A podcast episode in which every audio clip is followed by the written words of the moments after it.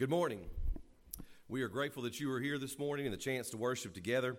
It's not too often that you get to preach through a winter storm advisory, especially when it's sunny outside and looks so nice. And we'd rather be out enjoying the sunshine, but knowing that uh, there may be some bad weather headed our way, we hope hope that you are careful. And we're thankful that you are, are here this morning. As you see on the screen here, if you have your Bible, you can go ahead and be turning to Jeremiah chapter 6, and we'll begin there in just a moment.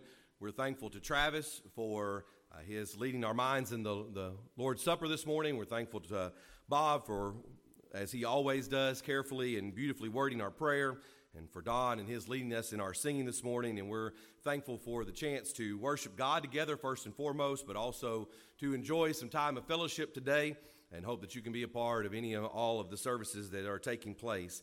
Uh, as was mentioned, we are missing several of our, our older, younger folks. Some of the high school kids and uh, college age kids, and Heath and Brian have been out in Savannah, Tennessee at Evangelism University, learning more about evangelism and reaching out to those who are lost. Uh, they should be finishing up their worship service here in the next little bit this morning. Uh, they're actually in that right now as well, and then they'll be headed back this way. So, as was mentioned, we hope that they have safe travel. You know, over the course of five and a half years now, I don't think that I have ever, intentionally at least, repeated a sermon. You know, it's kind of a joke among preachers sometimes. You wonder what the statute of limitations is, as we say, right? Before anybody recognizes. I've always wanted to do an informal survey and ask somebody, you know, if you preach something in year one of your ministry, can you come back in year two and, and tell if anybody actually notices that you preached that before? Now, many of you take good notes. You like to follow along. Maybe you have your own notebook, and sometimes that's the case where uh, something is done or said uh, that Judy Corbin, uh, a few months ago, maybe the middle of last year, uh, on a Wednesday night class, said, I think you've talked about that before. And I went back through my notebook and, you know, found where maybe we had preached on it before, but then we covered the same kind of thing in class or something like that. Um, I have heard the old preacher's tale. Uh, the story of whether or not it's true may never be known, um, but of the preacher who preached a sermon on Sunday morning and turned around and preached the exact same sermon on Sunday night and nobody said a word to him, you know. And maybe you're one of those people like me, you'd be afraid to. You'd think maybe he's losing it. Maybe he doesn't know what he said this morning, but, uh, but he said nobody said anything to him. So I've sometimes wondered if that's the case. But what I'd like for us to do this morning is visit uh, one of the first sermons that I preached here. Um, and I was thinking, number one, many of you weren't even here. Uh, some of you were not attending here. Some of you hadn't maybe moved in place uh, membership at, at, the congregation. And in fact, even Charles, Charles was away on his honeymoon. He didn't even hear this one live before when I first preached it. Then I was thinking that the rest of you probably don't remember when that long ago and how long it had been. But then Hannah reminded me that because it was the day that we actually tried out here, she said, I didn't hear a word either. I was too nervous about keeping the kids quiet and in the pew and doing the right thing that, that she never even heard it before. So I think, I, I think I'm okay. I think I'm clear. But it's one that I had done previously. I don't remember, maybe it was at a youth day or some type of lectureship. Uh, and I remember wanting to use it here because it's it's a favorite of mine that has become a favorite. I've not done it, you know, five, six, seven, eight, nine times before, but but it's one that I enjoy because thinking about it when I first put it together, it applied then. Five years later, it applies now. And God be willing, if we're here for five or ten more years on this earth, then it would be applicable then to whoever could hear it. And the message is very simply from Jeremiah chapter 6 and verse 16. The words, Thus saith the Lord, stand ye in the ways and see, and ask for the old paths, where is the good way, and walk therein, and ye shall find rest for your souls. But they said, We will not walk therein. The idea of seeking the old paths is something that you may have heard before. And think I, in fact, I believe it's been a, a title uh, of, a, of a bulletin or of a, maybe a newsletter that preachers would put out. It's probably been the title of lectureships before. It's maybe even been the series, a, a, theme for a congregation. But the idea of seeking the old paths. And if I'm looking at the, the, the seats right now as I look at you, probably three quarters and certainly to the back half of the auditorium say, Amen, brother. We need to seek the old paths. And then at least certainly maybe the little small little corner up here says, wait a minute, what do you mean old? You know, we don't like old things, we want new things.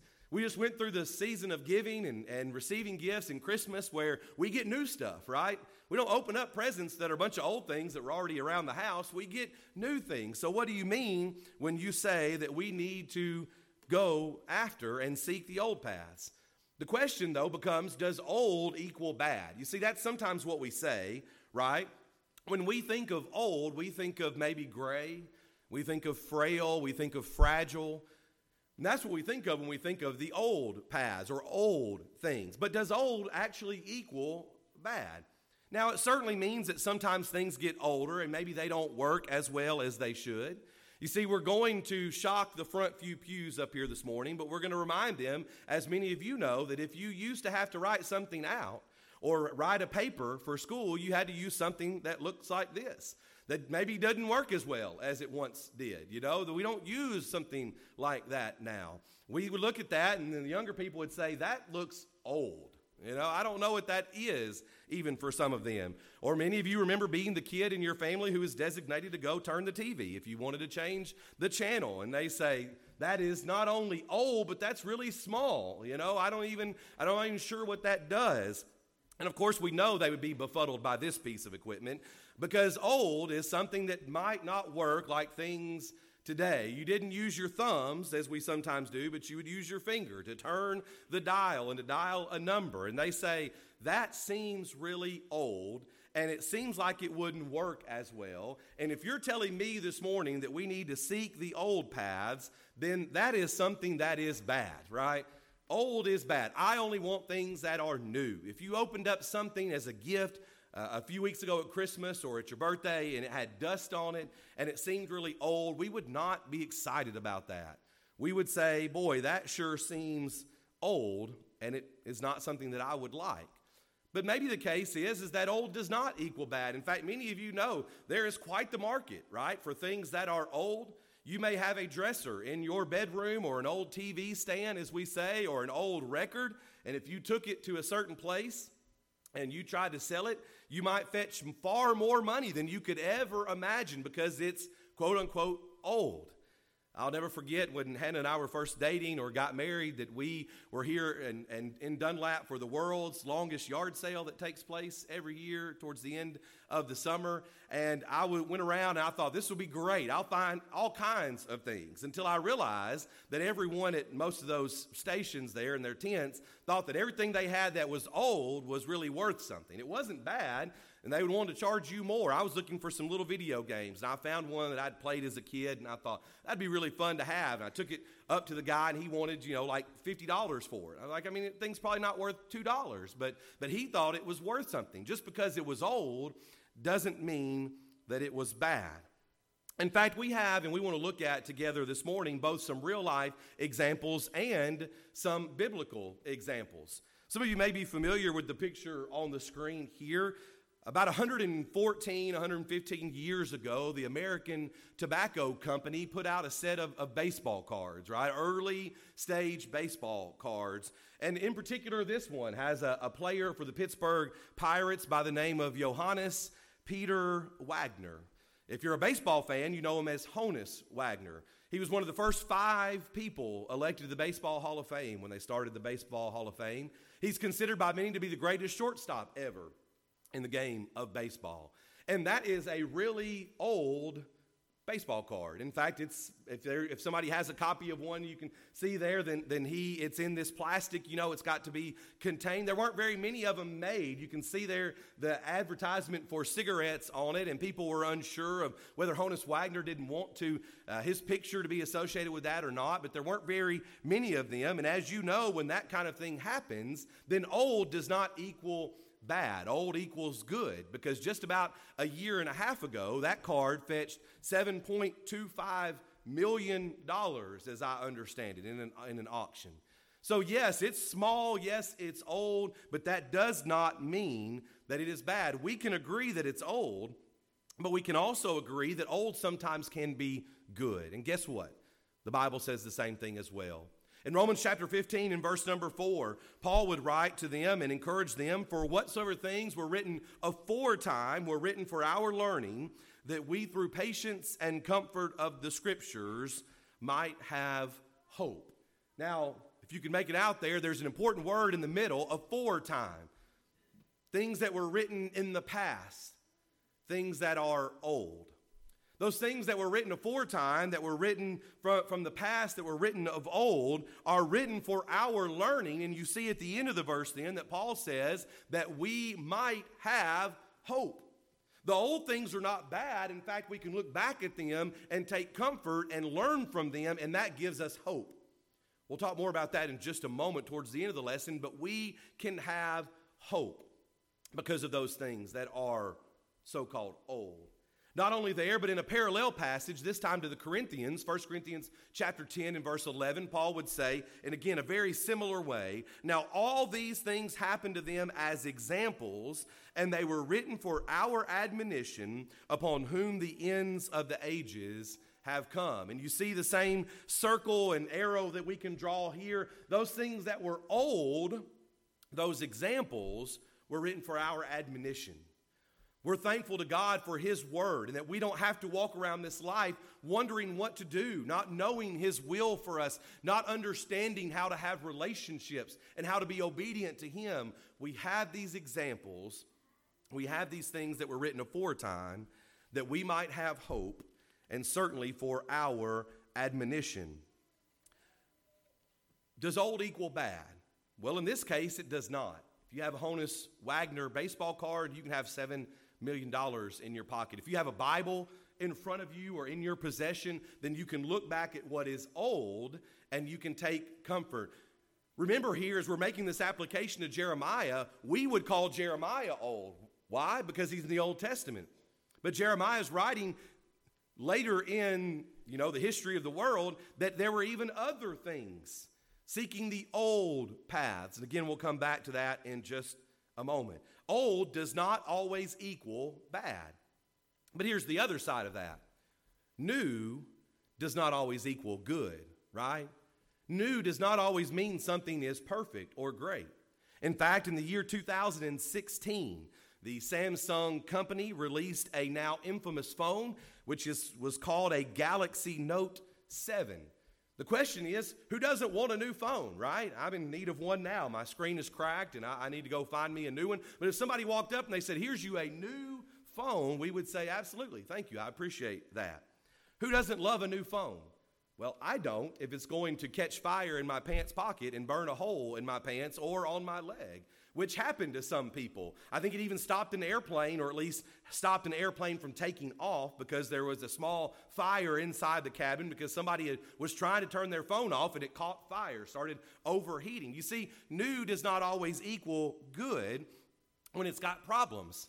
Sometimes we have new things and they don't work the way that old things used to, right?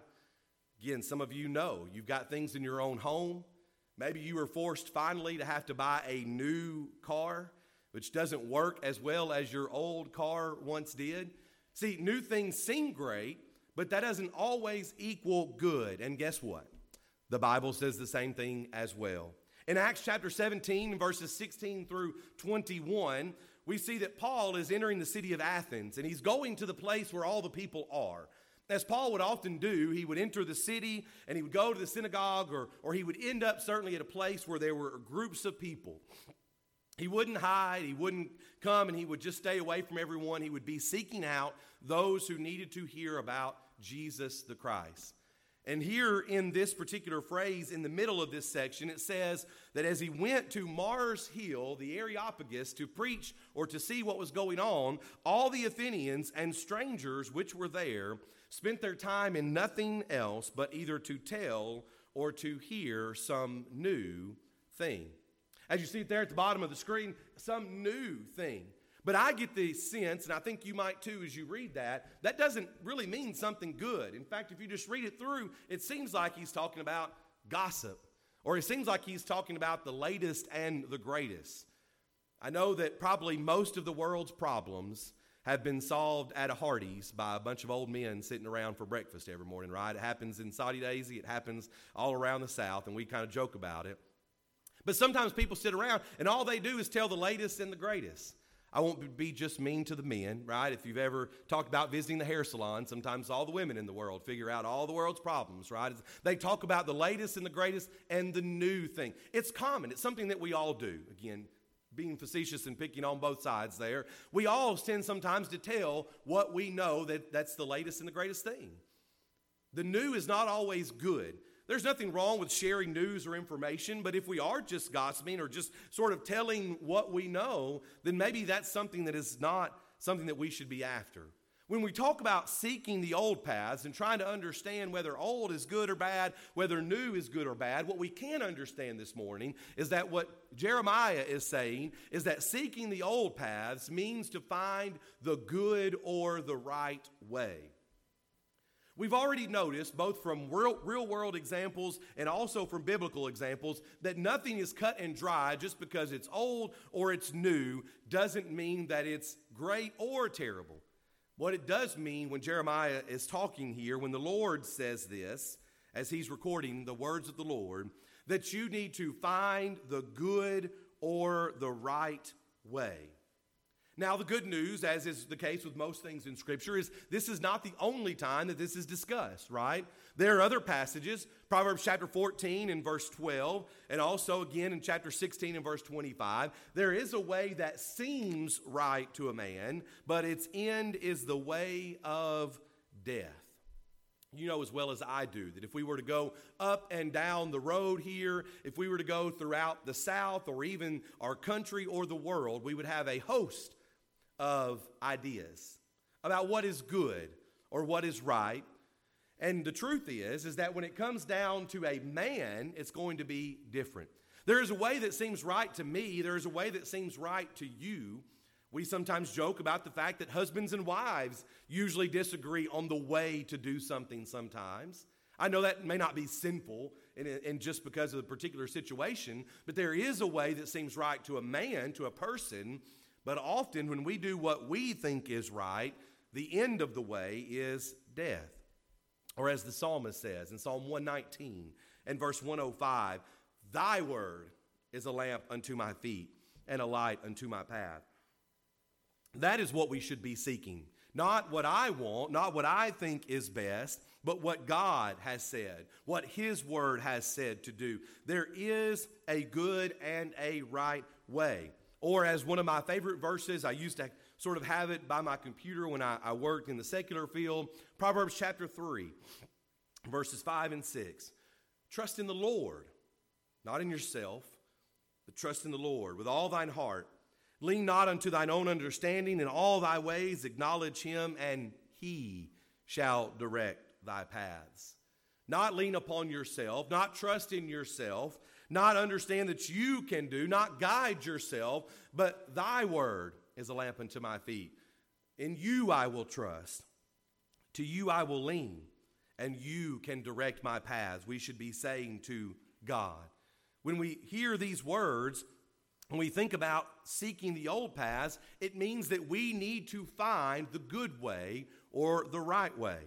If you're following along in your bulletin, there's ne- the next section. Another way to say it, maybe, is to say that we need to get back to the basics or go back to basics.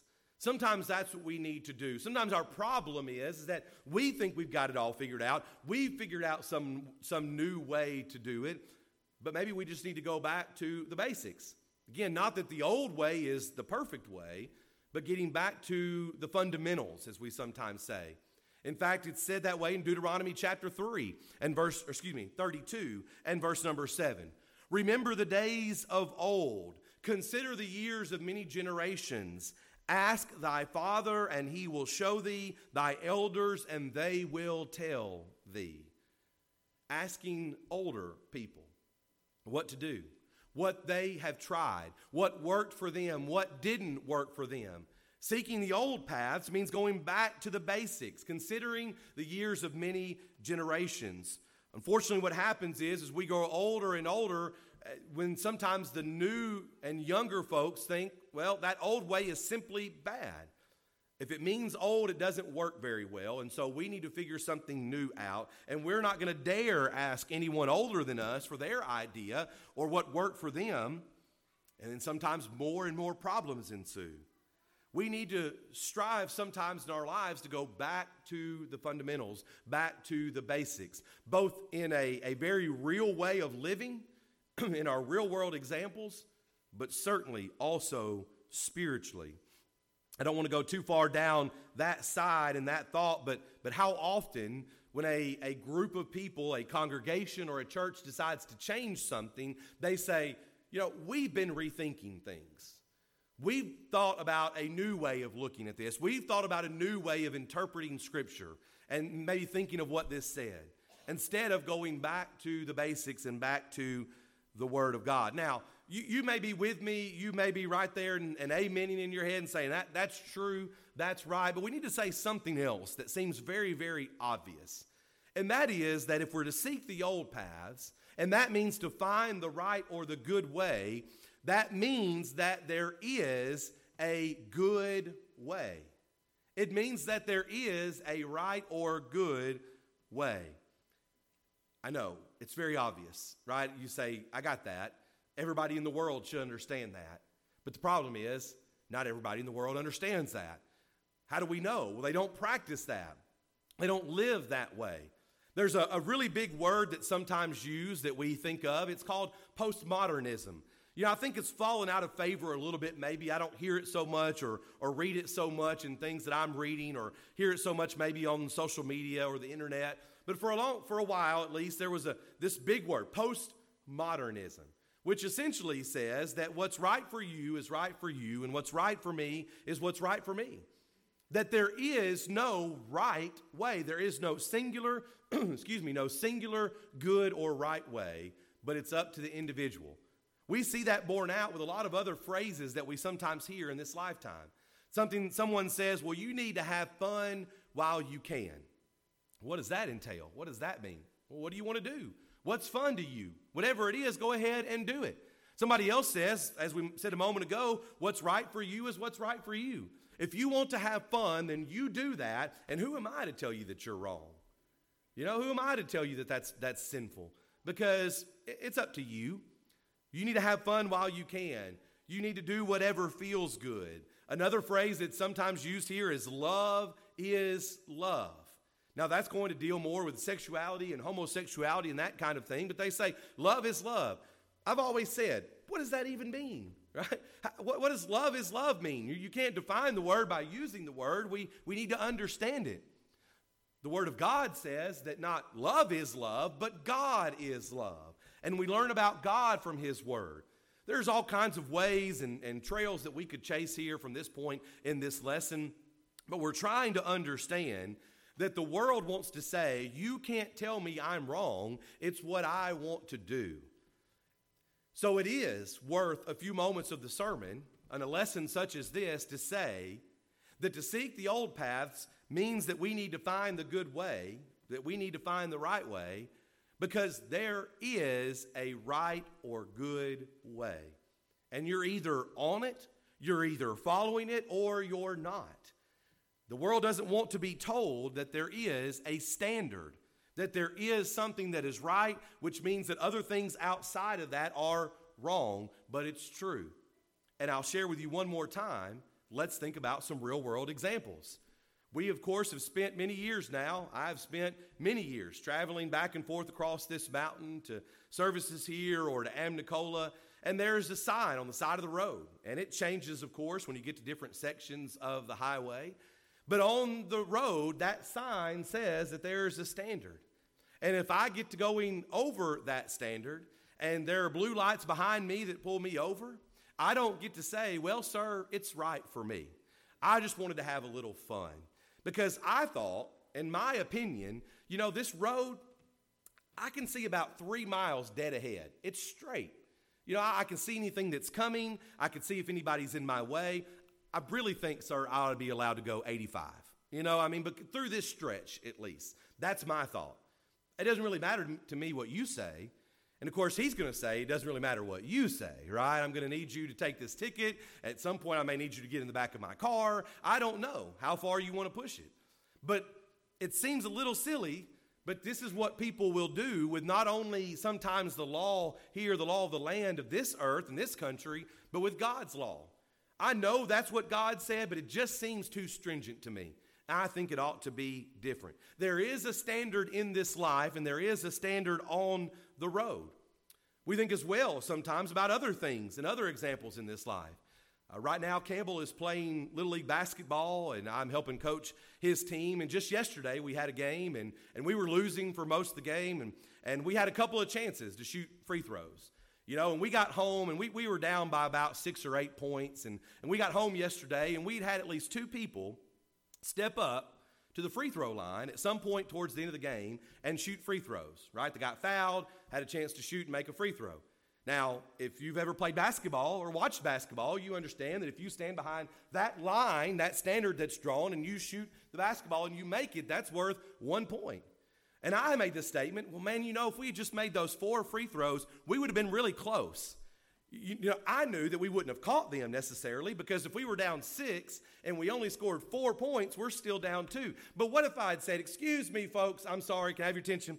I would like for these to count as five points each, right? So just, just for the next few minutes, the last three minutes of every game, the free throws are going to count for five points the rest of the game, right? And if we had made just a couple of them, all of a sudden we're winning. But I don't think that I would have been allowed to say that, or at least I might have been allowed to say it before I was quickly escorted from the gym and sent on my way, because everybody says, hey, there's a standard. The free throw is worth one point in the game because there's a standard on the road, there's a standard in games, there's standards in this life. But, folks, too often there isn't a standard for people here. And I'm not talking about sports, I'm not talking about the road, but I'm talking about in life. In today's society, too often people want to say there is no right or wrong. So there is no right or good way. But again, we've used real world examples, and we've used biblical examples.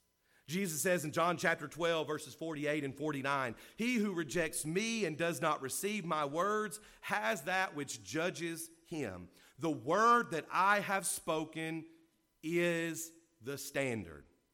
That's not what it says, but it's what he means. The words, the word that I have spoken will judge him in the last day. For I have not spoken on my own authority, but the Father who sent me gave me a command what I should say and what I should speak.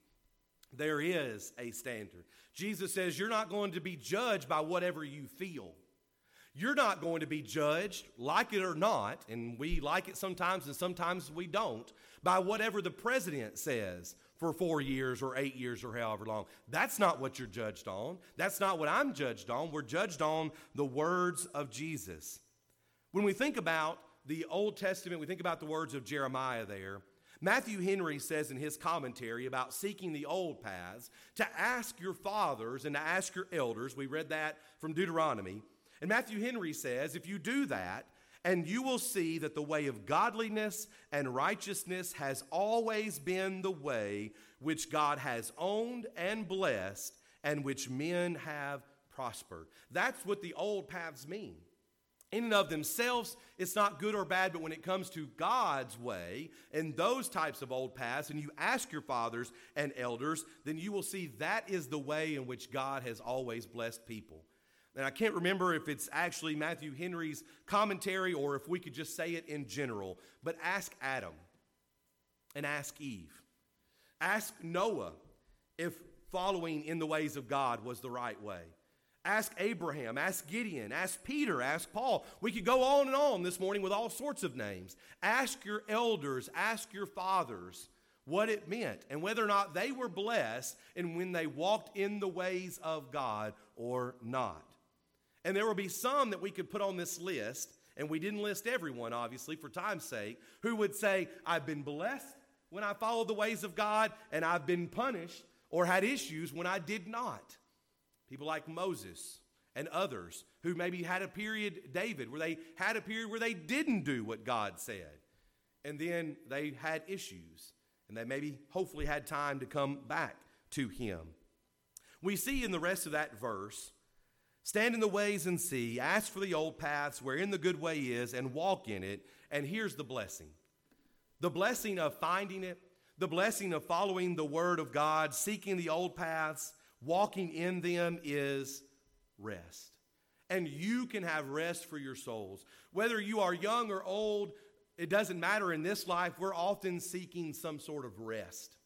We get tired, we get worn out, and whether that's physically or not, that, that could be the case, but often mentally, emotionally, we struggle with things here. We bear heavy burdens.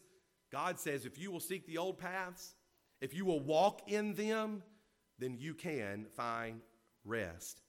We might say then that to seek the old paths, to go a little further, means that there is a right and a good way. There is a path of righteousness, and we can find it, and we should follow it, and we can have rest.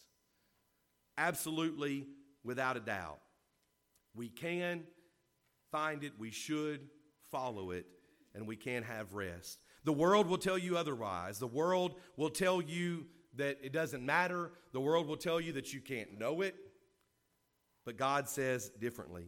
To seek the old paths means to seek the paths that are prescribed by the law of God, the written word, the truth, the true standard of time. If we will do that and seek after those things, then we can have that great blessing of rest.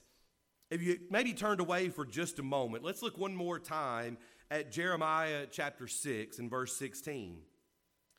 Because one thing here, as we conclude this lesson, is we need to notice that the choice is yours, the choice is mine. Whether you continue to be a member here, whether or not you move on, whether or not someone passes away, whether or not whatever happens in this lifetime, it's up to me and it's up to you, each one of us, to understand that we have a choice. The, ver- the verse says, stand in the ways and see, or as the picture tends to depict here, sometimes there is a fork in the road and we have to stop and determine which is the right way. Now, you look at that picture, and the more I looked at it, I think it may just be a mirror image, right, to try to get the point across. But you've got to do something to try to understand and determine what is the right and the good way.